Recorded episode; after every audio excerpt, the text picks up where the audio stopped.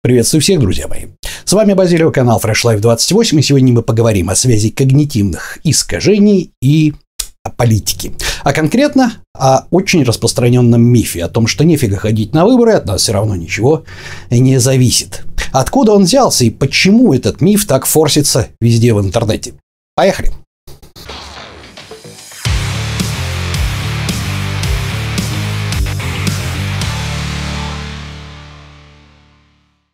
Итак, друзья мои, записать этот ролик э, мне пришла идея вчера в 4 часа утра, ну вот, поэтому я прошу меня простить, если я что-то а, назову фамилии каких-то политологов не очень правильно, потому что изучал я те времена, когда еще политикой более-менее интересовался, году где-то, наверное, в 2004. С тех пор я потерял интерес к изучению этого материала, но, тем не менее, кое-что в рамках когнитивных искажений, я думаю, что я должен вам рассказать. Итак, поехали. Давайте прежде всего вспомним о том, что а, не стоит заниматься попыткой анализировать политическую ситуацию, потому что, по сути дела, у нас недостаточно для этого информации. Это примерно как пытаться угадать ход шахматной партии, когда вам из 64 клеток показывает всего лишь 4. Это практически невозможно. Однако мы можем по каким-то косвенным признакам определить, что происходит на остальной доске. И у нас есть небольшие, скажем так, вот рамки, в которых мы можем двигаться и принимать решения самостоятельно, чтобы не быть совсем уже полностью, как говорится, слепыми. Да? Это что-то напоминает примерно, а, как работал радиолокатор в полной темноте. Да? У нас есть уровень шумов, у нас есть отраженный сигнал, но согласно неким законам конкретно это корреляция в математике, мы можем понять, был ли у нас отраженный сигнал от цели или у нас не было этого отраженного сигнала от цели. Вот сегодня мы об этом и будем говорить. Конкретно все будет опираться в математику. Итак, прежде всего, давайте мы с вами сделаем а, одно допущение. Зададим себе вопрос. Если у нас все так плохо, да, и за нас все давным-давно решили, зачем вообще тратить деньги и устраивать вот эту вот сеть фарс с выборами и так далее. На самом деле, ситуация складывается следующим образом, что мы делаем допущение о том, что ни один режим никогда не является полностью авторитарным и монолитным, да? Пусть это будет там, я не знаю, Ким Чен или кто там в Корее, то есть там какой-нибудь Иосиф Сталин, да, соответственно, в 30-е годы, еще кто-то. Ни один режим никогда не держится на одном единственном лидере, который принимает решения, особенно в таких крупных странах, как Россия, допустим, или США. Это практически невозможно. Нам всегда внушали о том, что основной принцип выборов – это есть электорат, то есть мы, ну вот, соответственно, есть кандидаты, электорат приходит на выборы, соответственно, голосует, ну вот, и кто получил больше, тот и выиграл. Просто, просто. Ну вот. И, соответственно, отсюда идут мифы о том, что э, есть подтасовки там в выборах, еще что-то, еще что-то. На самом деле это не так. Ну, вот сейчас я объясню, почему. Но на самом деле все немножко сложнее. Значит, вот тут сейчас я боюсь соврать, но э, два американских э, политолога, по-моему, изначально это было в Кембридже э, в английском издана книжка, но Попробуйте, пожалуйста, поискать Алистер Смит и Буэна Домескита. И Буэна Домескита. Вот два политолога, профессоры, они американцы из Нью-Йоркского университета. Ну, вот. Они разработали теорию не электората, а селектората. То есть конкретно ситуация складывается следующим образом, что все упирается не в мифический электорат, то есть на с вами в большинство, не большинство голосов, так было бы слишком просто. Все упирается в теорию селектората, да. Вот фамилии проверьте, пожалуйста, я могу ошибиться. Смысл заключается в следующем. У нас есть так называемый номинальный селекторат. Это все, кто имеет право голоса, например, там. В Америке это у кого 21 год исполнился, у кого есть право голоса, или там у нас 18 лет, те и голосуют. Значит, есть у нас э, действующий электорат, да, то есть номинальный, есть реальный. Это те, кто обеспечивают победу на выборах непосредственно, большинством голосов или так далее. И есть э, побеждающая или э, непобедимая коалиция, не помню, как этот термин называется, да, побеждающая коалиция обеспечивает победу. А это группа людей, очень маленькая группа людей, которая непосредственно, которая непосредственно а, оказывает лидеру настолько большую поддержку, без которой он категорически не может существовать. И это существует абсолютно у всех, даже при коммунистах. Имеется в виду, что был у нас Ильич Брежнев, был Иосиф Сталин, но всегда существовала вот эта коалиция, небольшая группа людей, которая втихаря назначала как бы кандидатов. Ну вот помните, когда Ельцин ушел у нас даже в наше время, он сказал, «А, я устал, я ухожу, а вот вам человек, да? И потом был вопрос, а хуй из мистер Путин, и откуда он взялся? Как вы думаете, откуда он взялся? Это как раз вопрос вот этой непобедимой коалиции, да, которая выставляет своих кандидатов непосредственно. Вот. А на каком примере проще всего вам объяснить? Да? На каком примере проще всего вам объяснить? Представьте себе выборы в мэра какого-нибудь Мухасранска. Наш любимый город Мухасранск, города Ебенева-Собакина. Ну вот, там тысяча человек. Ну вот, из тысячи человек, 800 человек, предположим, это номинальный электорат, который теоретически может прийти на выборах, да. Примерно там 250 человек это как раз э, вот тот самый реальный электорат, который обеспечивает победу на выборах большинством голосов, да. Вот. И есть правящая вот эта самая непобедимая коалиция. А это конкретно у мэра. Это хозяин и директор завода, который является градообразующим предприятием этого Мухасранской, который, вот как он скажет, так голосовать и будут. Такого человека особо как бы там не скинешь, да? А есть директор местной газеты и местного телевидения, который обеспечивает ну вот, э, все это дело. И есть э, московский приезжий приятель там кого-то, который, собственно говоря, финансирует эту компанию, потому что у него здесь есть банковские структуры. Вот в данном случае, в данном случае очень упрощенно получается, что вот эти три человека – это и есть вот эта самая правящая коалиция. И поскольку содержание вот этого самого политика, который обеспечивает кормежку этому заводу, госзаказы, ну вот, который обеспечивает доступ к кормушке, содержание этого лидера, оно нифига не дешевое, это издержки для этих людей, да? Они вот так вот сидят и думают, ну хорошо, а вообще лидер-то наш этот самый пользуется спросом, а ну-ка как на выборах сейчас он там ну вот настолько облажается, что, что, собственно говоря, он не выиграет, да? Стоит ли в него вкладывать деньги или может нам другого лидера поставить, да? По одной простой причине, как еще раз говорю, ни один, никогда ни один режим не работает монолитным образом единолично. Всегда он опирается на каких-то людей, будь то, я не знаю, по-моему, Алистера Смита было про Людовика Э, короля солнца статья. Э, поищите, пожалуйста, в интернете, очень интересно. Он на примере Людовика разбирал, то есть, что такое был электорат в те времена, да, то есть, 70 лет человек правил, я про Людовика, да, ну, вот. Каким образом он усиливал свои позиции, ну вот, и что являлось вот этой самой непобедимой коалицией в его случае. Так вот, так что без поддержки вот этой непобедимой коалиции непосредственно, для которой содержание политики достаточно, ну, по деньгам издержки, ну вот. Этот политик в любом случае будет смещен, какой бы авторитарный он ни был. По одной простой причине. Может отдать приказ там всех расстрелять, а его просто тупо не послушают. Он же не возьмет пистолет и сам не пойдет никого стрелять, правильно? Для этого необходимо как бы авторитет, для этого необходима власть, для этого необходимо подчинение. Это все определяется как раз не одним единственным харизматичным каким-то лидером. Итак, мы приходим к выводу о том, что выборы зачем-то нужны, потому что если бы они не были нужны, их бы нахрен просто упразднили. И вот тут складывается очень интересная ситуация. Ходить на выборы или не ходить на выборы, о чем мы с вами говорим.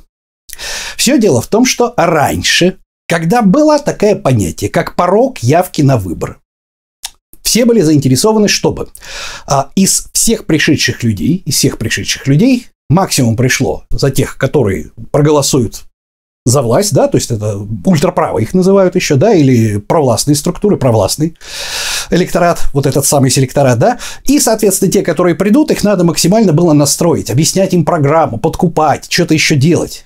Но все изменилось с того момента, как порог явки у нас с вами упразднили. Итак, не далее, как когда это произошло-то, буквально недавно, была попытка по поводу референдума нашей замечательной поправок Конституции, да, опять внести ЛДПР, по-моему, вносила а, предложение устроить порог явки 50%, на что Панфилов и остальные сказали, не-не-не, не надо, не надо, не надо. Вот не нужен порог явки. То есть 20% придет. Все. Даже если из 20% пришедших людей там, там, не знаю, 50% или сколько там требуется, там проголосует из 20 половина, из 20%, да, выборы считаются легитимными, поправки будут приняты и так далее, и так далее, и так далее. Так вот, каким же образом действует у нас вот эта система управления. Система управления перед предстоящим вот этим нашим, как его, плебисцит, что ли, называется? Я точно не помню, да, говорю, давно изучал. Так вот, с момента, когда порог явки был упразднен, никто никого ни в чем убеждать не будет. Задача стоит одна. И так, и так, у нас есть разные слои населения. Сейчас внимательно. Провластные слои населения, ультраправые, они придут им не надо объяснять ничего про программу, про... Они просто верят э, слепо лидеру, по кому они скажут, Про того они проголосуют. За поправки, за поправки, за этого кандидата, за этого кандидата. Без разницы. Задача их просто загнать на избирательные участки чтобы они пришли. Им не надо ничего объяснять ни про программу, им не надо ничего объяснять ни про поправки. Им вообще ни в чем убеждать не надо. Важно, чтобы они пришли. Они и так, и так провластные, они проголосуют так, как надо. Добавьте сюда еще бюджетников, добавьте еще сюда военных э, сотрудников МВД, то есть всех тех, кого привозят автобусами голосовать. Вот. И при этом задача номер один чтобы те люди, которые заранее против власти, чтобы они не пришли на выборы. И ради этого создается через блогеров, еще через кого-то. Вот этот самый медийный поток, что от вас ничего не зависит. Да все уже куплено, езжайте на даче. Надо бойкотировать, надо показать власти э, при помощи бойкота, что мы ей не доверяем. Ребята, после того, как отменили порог явки, хотя бы раз был случай, когда народ бойкотировал у нас выборы, сколько там, 25-30% приходит на выборы. Это вообще ничтожная цифра. И у кого-то хотя бы раз была проблема с легитимностью, ну не пришли вы. Но при всех вскрывают эти урны, показывают, вот сколько не пришло, там 50-80% за, за нас. Все шикарно. Все легитимно, не надо никаких вбросов в бюллетени, не надо воровать голоса, ничего не надо делать. Нужно сделать одну вещь. Это чистая математика. Убедить тех, кто и так и так является в провластной структурой, да, то есть провластным электоратом, прийти, а тех, кто против, убедить в том, что смысла приходить нету. Все.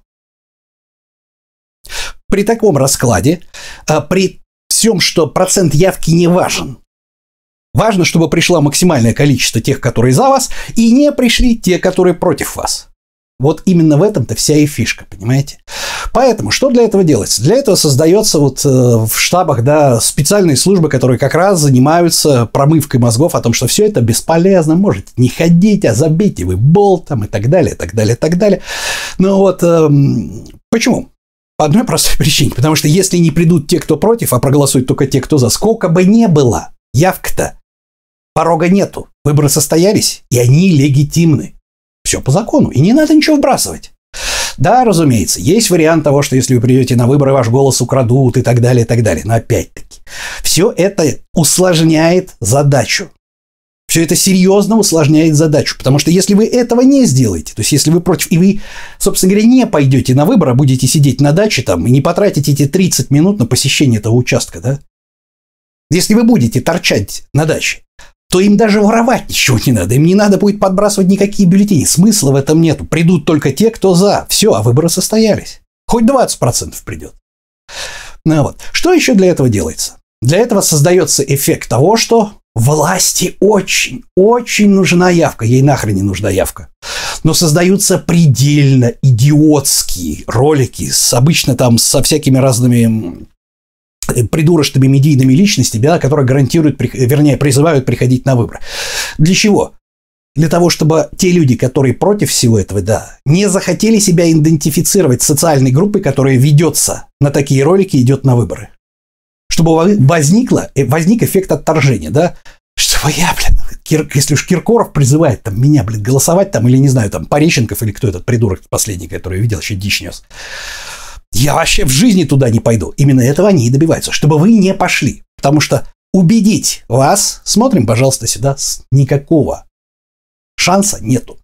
Почему? Когнитивное искажение, поляризация мнения. Имеется в виду в тот факт, что если у нас есть провластные структуры, если у нас есть э, оппозиция, люди, которые не доверяют власти, сколько бы вы ни лили первым против власти, вторым за власть, да, приведет это только к огромному срачу в комментариях, к митингам, но люди не поменяют свое мнение, как показывает практика, ни на грош. Есть средненький слой, да, таких нейтралов, которые вот куда пнешь, туда завалится, да. Ну вот, но о них разговор не идет. Смысл на них там что-то тратить какое-то время, когда проще сделать по-другому. Проще сделать так, чтобы пришло как можно меньше тех людей, которые не за власть. Вот если их убедить в том, что смысла никакого нету, все, мы выиграли. И при всем при этом, я говорю, что если посмотреть результаты последних вот, непосредственно голосований выборов, то есть при явке там в 25, в 30 процентов, 32 процента, какое-то учитывая тех бюджетников и прочих, кто голосовал из батпалки, то есть при этом даже умудриться выиграть при такой явке, я не знаю, там в районе 50-60% голосов, но это днище. Это, это считай, что весьма шаткое, весьма шаткое положение. То есть это весьма победа-то натянутая.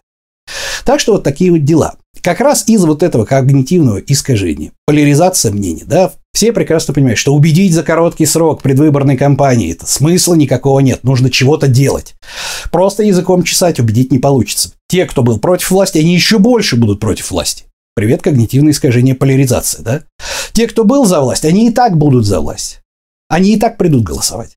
Значит, поскольку явки, у нас порог явки не важен, делаем мы следующее. Мы убеждаем при помощи определенных технологий, сами знаете кто, мы убеждаем в том, что приходить на выборы смысла никакого нету. Не надо, за вас все решили. А тех, кто за власть, мы убеждаем, что надо прийти и отдать свой голос. Подкупаем. Притом не надо подкупать сам голос. Достаточно просто пообещать что-то, я не знаю, там банку сгущенки бюджетникам или еще кого-то там униженным людям весьма. Просто за тот факт, что они придут. Они и так и так придут. Понимаете? То есть те, которые провластные структуры, они придут.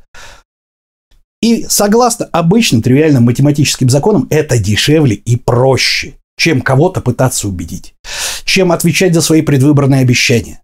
Зачем это делать, когда проще убедить в том, что от вас ничего не зависит, чтобы вы не пришли?